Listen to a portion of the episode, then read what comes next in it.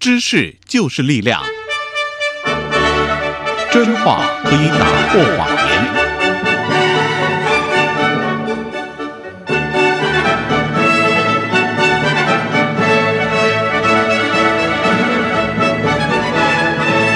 欢迎收听由杨宪宏主持的《为人民服务》杨宪宏时间。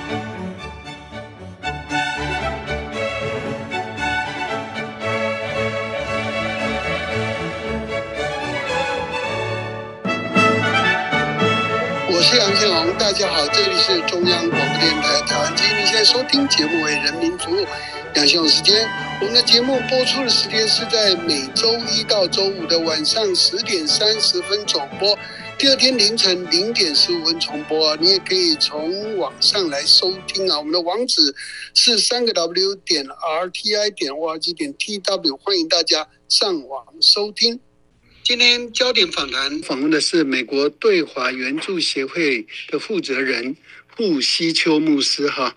在海外流亡了三年多，经历各种艰难险阻之后，中国深圳改革中圣道教会六十多个成员呐、终于透过美国紧急核花的人道主义签证啊，在四月七日安全抵达美国，重获安置。那二零一九年的年底啊，因为不堪中国官方的压制骚扰，由潘永光牧师啊带领深圳的圣道教会信徒啊，集体决定前往韩国济州岛寻求庇护，但毫无结果。他们后来又转往泰国。不料在泰国滞留期间呢，遭到警方逮捕，面临随时可能被遣返中国命运啊！就在千金一发之际啊，美国国务院出面积极与泰国政府交涉放人，同意让这一群基督徒啊前往美国，终于让整个事件发生大逆转。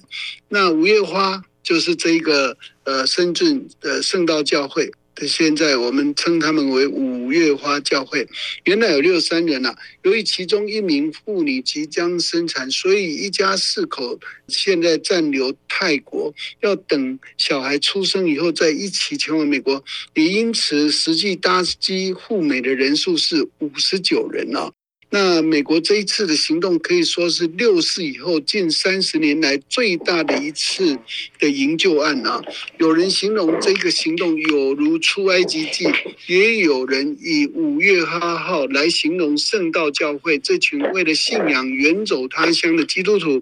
包括台湾的立法院的院长游锡坤，在得知这个消息以后，也透过脸书表达祝贺。尤院长说：“这真的是复活节前夕的好消息，祝福他们能够在美国哈顺利展开人生篇章，平安顺心啊！只是从被捕到……”可能遣返呢？从牢房获准踏上美国国土啊，整个过程好像电影情节，堪称一次民主自由的逆袭。这个五月花号是怎么到达自由土地的？今天我们要访问一路给予支持协助的富西鸠牧师，来谈谈其中曲折的经过。稍后我们就进行今天焦点访谈。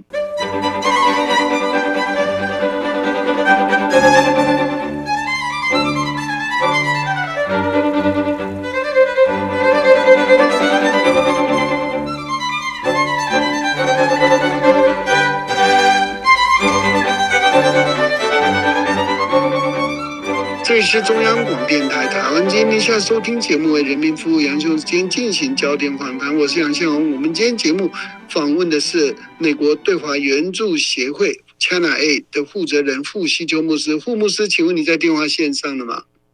啊，我在杨先生，你好。是，谢谢傅牧师，呃，来接受访谈哦，恭喜啊，这个非常大的喜讯，而且就是在复活节哈，那五月花号的信徒终于顺利平安到达了美国，谈谈你自己的感想。哎呀，我们当然是非常非常的高兴，也非常的释放，因为毕竟这三年零六个月以来，嗯，都在穷尽各样的力气、各样的方法。就是从世界各国也都在寻求这个五月花号啊，航行到哪个地方能够得到接纳，这些都得实验。最终呢，在复活节前夕的这个受难日，Good Friday 啊，真是是一个 Indeed a Good Friday 啊，就是礼拜五呢，到达了这五十九位，一共是三十三位这个小孩，抵达了德克萨斯州达拉斯，我们也都前去迎接，看到他们。抵达之后，能够稳稳的睡第一个晚上的这个睡眠，因为在二十四小时之前还在泰国的移民监狱里边，啊，受尽苦难。那么在过去这一个礼拜，从被泰国移民局警察突然袭击抓捕，到关到泰国的一个帕塔亚的警察局一夜，然后到移民法庭的审判，到这个。在高速公路上被告知要送往曼谷国际机场，那送回中国去，送到中共的监狱去。那么千钧一发的时刻，那么上帝显明了他的大能大力和大手啊，那护卫他们。最终呢，是关在这个两个移民拘留中心在曼谷。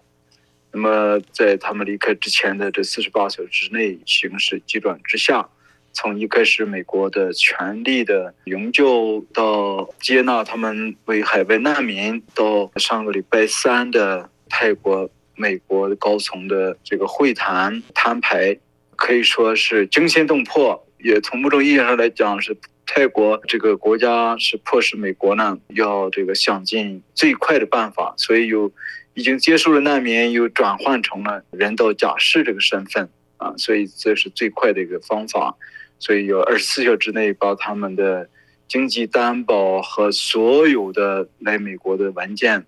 啊，所以可以说整个国务院的这几个司局呢，礼拜五之前的那啊，从礼拜三、礼拜四这那四十八个小时吧，都是灯火通明的昼夜奋战。国务院的驻泰国大使亲自出马啊，到美国驻泰使馆，确实都在用尽了各样的力量。就是希望他们能够啊顺利的成行抵达这个，所以五月花号呢，终于驶往他应该到的这个目的地，就是这个美利坚合众国。对，所以呼吸牧师，呃，请教哈，这个是刚刚提起来是三年六个月的，可以说非常之曲折哈，非常困难的一个历程。那你回顾一下这整个过程好吗？他们是为什么会从？中国深圳逃出来呢？那他们是从是二零一九年十月份集体逃出来。当时的背景是，当然是习近平这个掀起的最新的一波，以这个打击呃城市家庭教会啊，尤其是城市改革中的有文化使命的教会。大家都能够了解这个背景啊。那么杨先生，你本人也都是采访了很多这个教会，他们这个有相同信仰系统的许多的牧者，包括王仪啊，和这个北京很多的教会，像那个北京的守望教会啊，都是实际上是类似的改革宗信仰的背景。那么这个改革宗现在背景的教会呢，他们都是强调基督徒不仅有传福音的福音使命，而且还要在这个。社会上成为光，成为盐，这个就是文化使命。那么这个文化使命就是要对集权、对罪恶，包括对这些不义的政权，也要说不，要用上帝的道来光照、谴责他们。所以当时秋雨之父教会王一牧师的带领下，他们就当时还记得发表一个我们是为了信仰的一个公开的宣言啊，当时有三四百个。全国的这个牧者都是公开的在上面签名，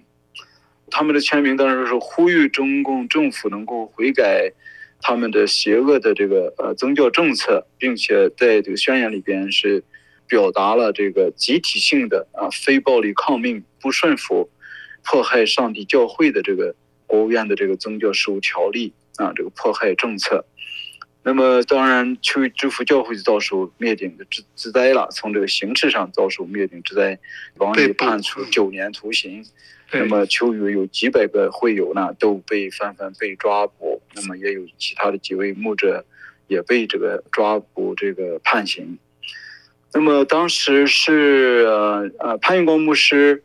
从某种意义上他是秋雨的姐妹教会，他们是在深圳实际上还是以一个年轻人、中产阶级为主导的一个新兴的教会。那么他们教会二零一二年就成立，并且很注重基督教对教育对孩子们，所以他们也成立了这个私立学校，有这个对孩子的教育。那么中共打击秋雨的时候，同时也对他们进行了严厉的打压，也是取缔他们教会，也是对这个教会的包括潘牧师在内的啊所有的信徒们进行威吓、打压、迫害、跟踪，基本上就是说不允许他们再生存下去。在这样一个大的背景之下，他们教会呢，这个长老们感受到上帝的带领，就是为了有一个宗教自由的这个敬拜和宗教教育的环境，下一代他们要从中国这个埃及这个出走啊，出埃及。那所以这会友呢有集体的投票，那么绝大部分的会友呢还是投票决定离开啊，所以这也是也可以说是家庭教会历史上也是中共建政之后。第一次有一个教会整体性的出埃及，所以最终他们选择了是二零一九年离开，啊，深圳到了这个韩国的济州岛。那么韩国济州岛呢，因为对中国的护照持有者是免签的政策，所以他们都到了那边。那么除了几个家庭呢，在这个后期被截住，没有办法，有的从济州岛机场被遣返回中国。大部分还是到了这个有十六个家庭到了济州岛，开始了他们的这个流亡的生涯。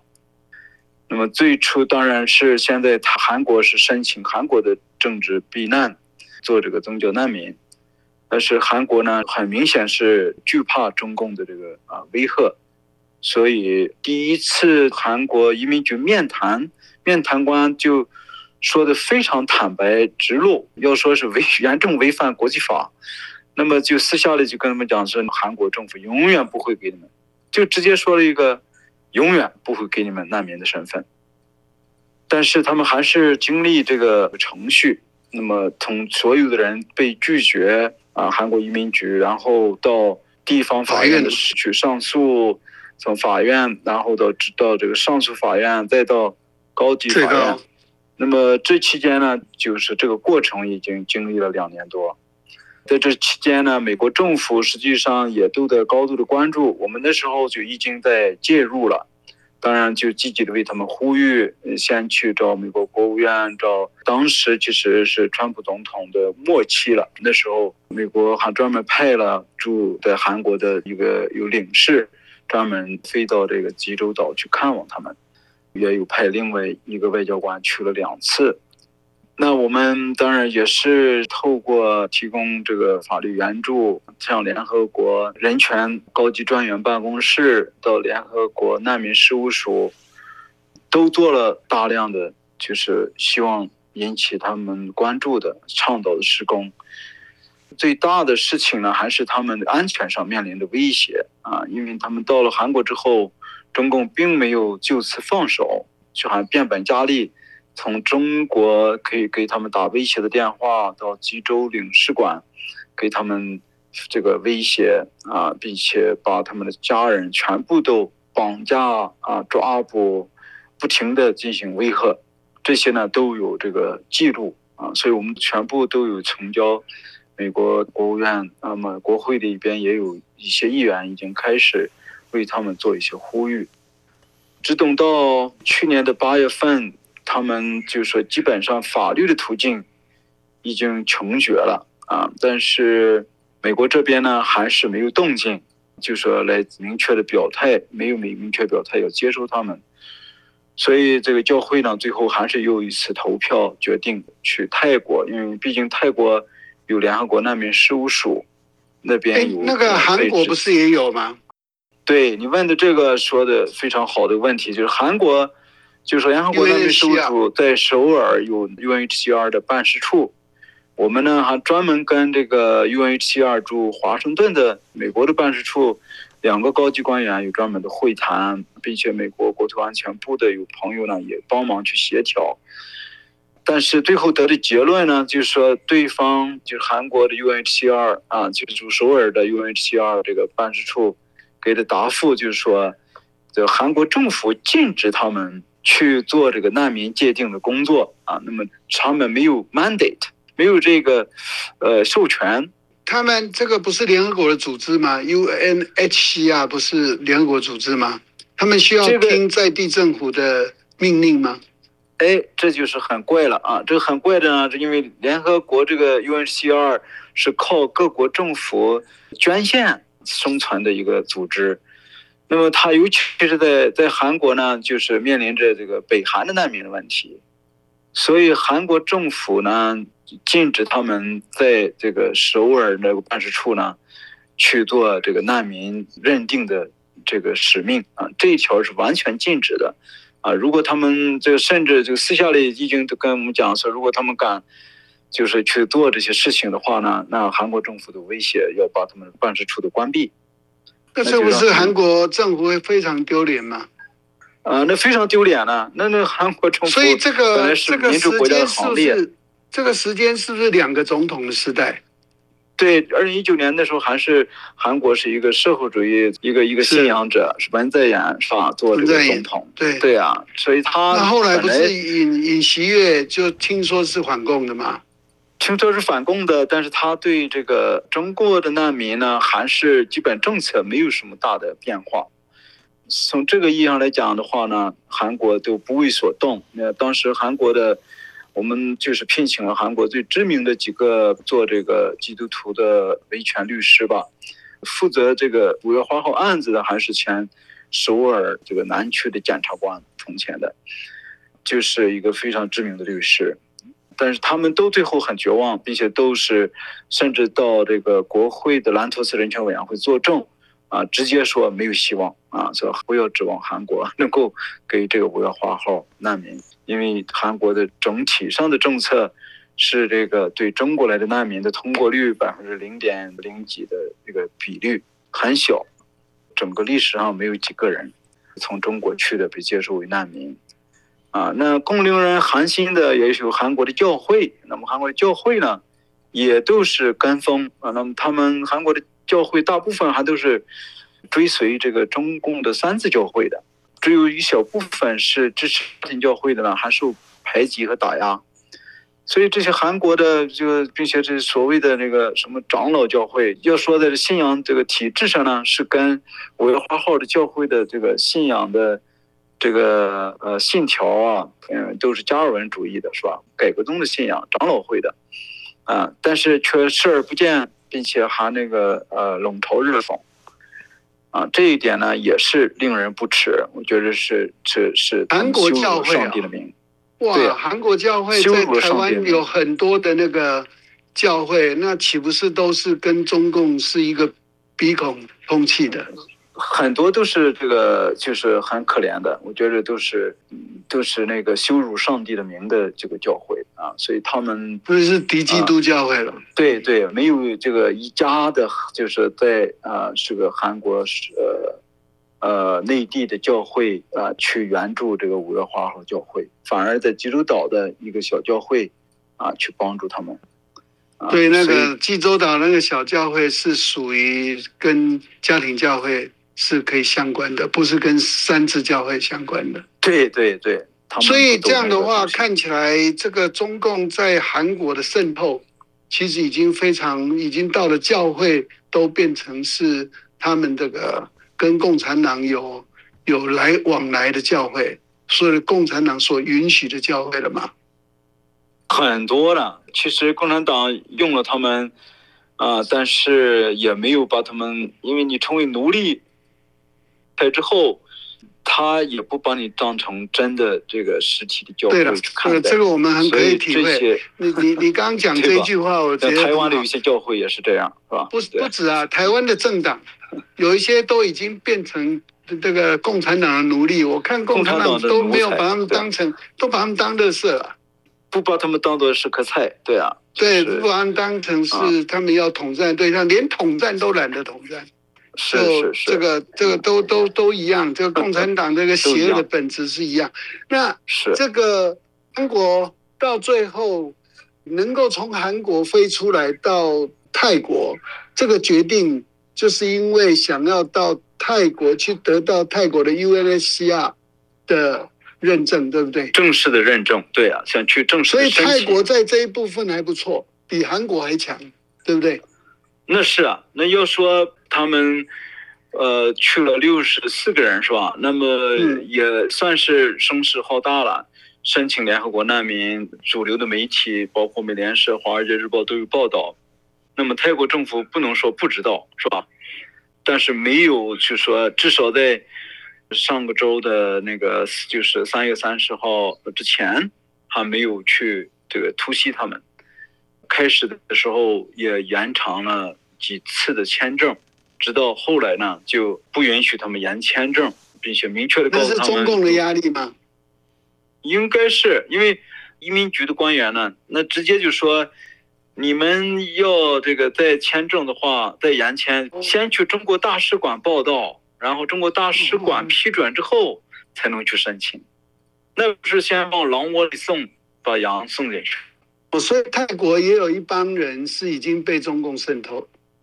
啊，那是他，这这不是，就是他这个很容易被渗透和收买。嗯不过啊就是 UNHCR 在泰国曼谷的 UNHCR 还算正常。这一次，嗯、还算是正常。但是，他们也面临着一个是五月花和教会本身这个案子是不需要做太过分诠释的，因为是很知名的宗教迫害的案子，是吧？第二个呢，是一开始美国这边也都有所介入，啊、就是至少说这个事情呢是需要呃 UNHCR 加速来办理啊。嗯啊，虽然速度呢，啊，就是比起一些一般的难民去申请的速度已经相当的快了，因为就是说他们经过没有几个月送上去之后，全部都注册成功，那么十六个家庭这六十四位，然后呢，已经在他们被泰国移民局抓捕之前呢，已经有四个家庭有了第二次的难民的面谈，但是突然就形势急转了。应该是中共出手了。中共出手了哈，就是压力给了泰国啊。对对对，那就所以就整个被收监、被抓去移民监狱哈，在这个过程，其实我们理解这个过程其实是非常险恶的，因为中共已经准备把这些人都呃引渡回去，甚至于我我所了解的就是中共在这个过程里头不停的要挟这些。是深圳圣道教会他们在深圳的家人，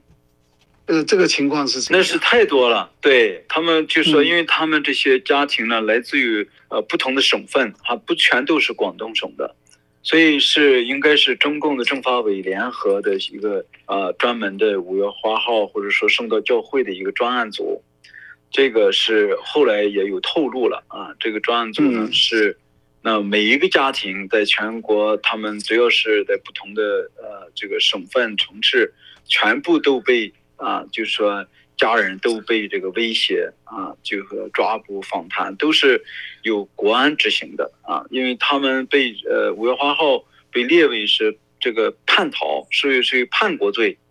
啊，然后这个潘牧师呢已经被列为是呃有至少有四项罪名都列出来啊。就是说他这个当然偷越国境，啊，就是叛国，然后还有就走私人口，啊，还有一个呃什么经济方面罪名，反正就是说都给他全部罗上，对，嗯嗯，所以他的家人呢都是这个一直是处于这个威胁之下，嗯，有一个长老的家人，那一个爸爸都被从外地抓到深圳去啊，然后。呃，让强迫他打开这个微信，一定要定位这个五月花号教会。哦，要去用用用科技去搜寻他们对对对对，啊。所以其实五月八号的这一些教会人，虽然躲在泰国一个比较呃安全的地点，可是也不安全，就是很容易就被中共用科技定位出他们在泰国的哪里这样子，然后继续有呃中共的这一些公安去到泰国去威胁他们嘛。那是啊，那个甚至在他们九月份到达之后，潘牧师在一个餐馆里单独接受两个美联社记者的访在美联社记者在对他们做采访期间，就有两个中共的这个呃特务呢，就进去餐馆，餐馆呢带着摄像机，就直接近距离拍摄啊，就是威胁。我！后来也多次发生几个事件。那么这个的美联社发的全球的通稿里边都有提到这个场面，啊，就是逼迫着美联社都要停止那次的暂停那次的访谈，是，并且告诉他们华盛顿总部说他们乐意向向美国国务院作证，说这个是他们确实受到了威胁。嗯，是，所以就是这个说明，这个中共在泰泰国的这个啊爪牙呢渗透还是非常非常严重的，也非常严重。也都知道是吧？因为过去几年已经有上啊几几百个被这个胁迫、被绑架、这个被这个强迫啊缔结回中国的啊，这个像二零一五年就有一百多位这个维族的这个联合国已经也是认定的难民都被强行。送往曼谷国际机场，交给中国，就收回去了。这样就是死活都不不知了。那那么这一回也飞呀，什么这些都被抓出去。是，所以这一回五月花号的信徒终于顺利到达美国。台湾政府在这一部分有帮忙吗？台湾政府呢，就是在后期啊，我觉得是由徐坤院长。啊，和你本人呢，在推动之下，那么有一些些小小的步骤，总体上呢，步骤没有迈得很大啊。这个当然就出于各种这个复杂的原因吧。呃，因为台湾跟泰国也没有外交关系，是吧？但是呢，就是至少刘庆坤院长呢，啊，在最后的关头，还是有这个指示啊，台湾外交部啊，就是啊，透过。驻泰国的代表处跟美国驻泰国使馆呢有直接联系，对，就是说当时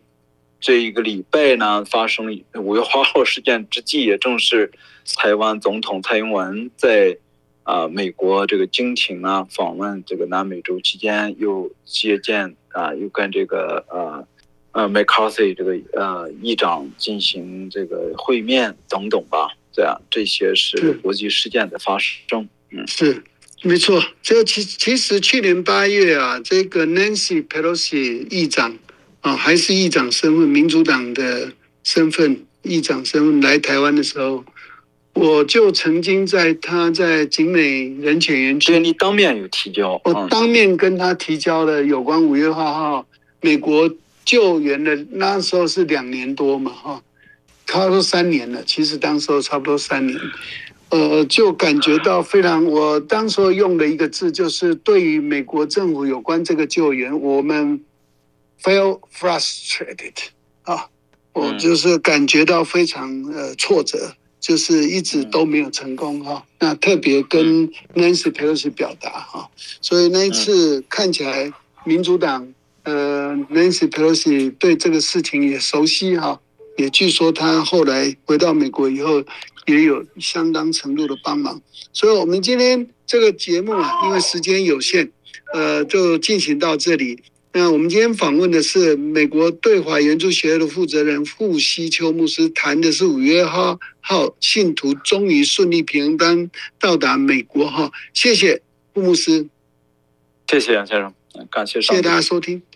明天见。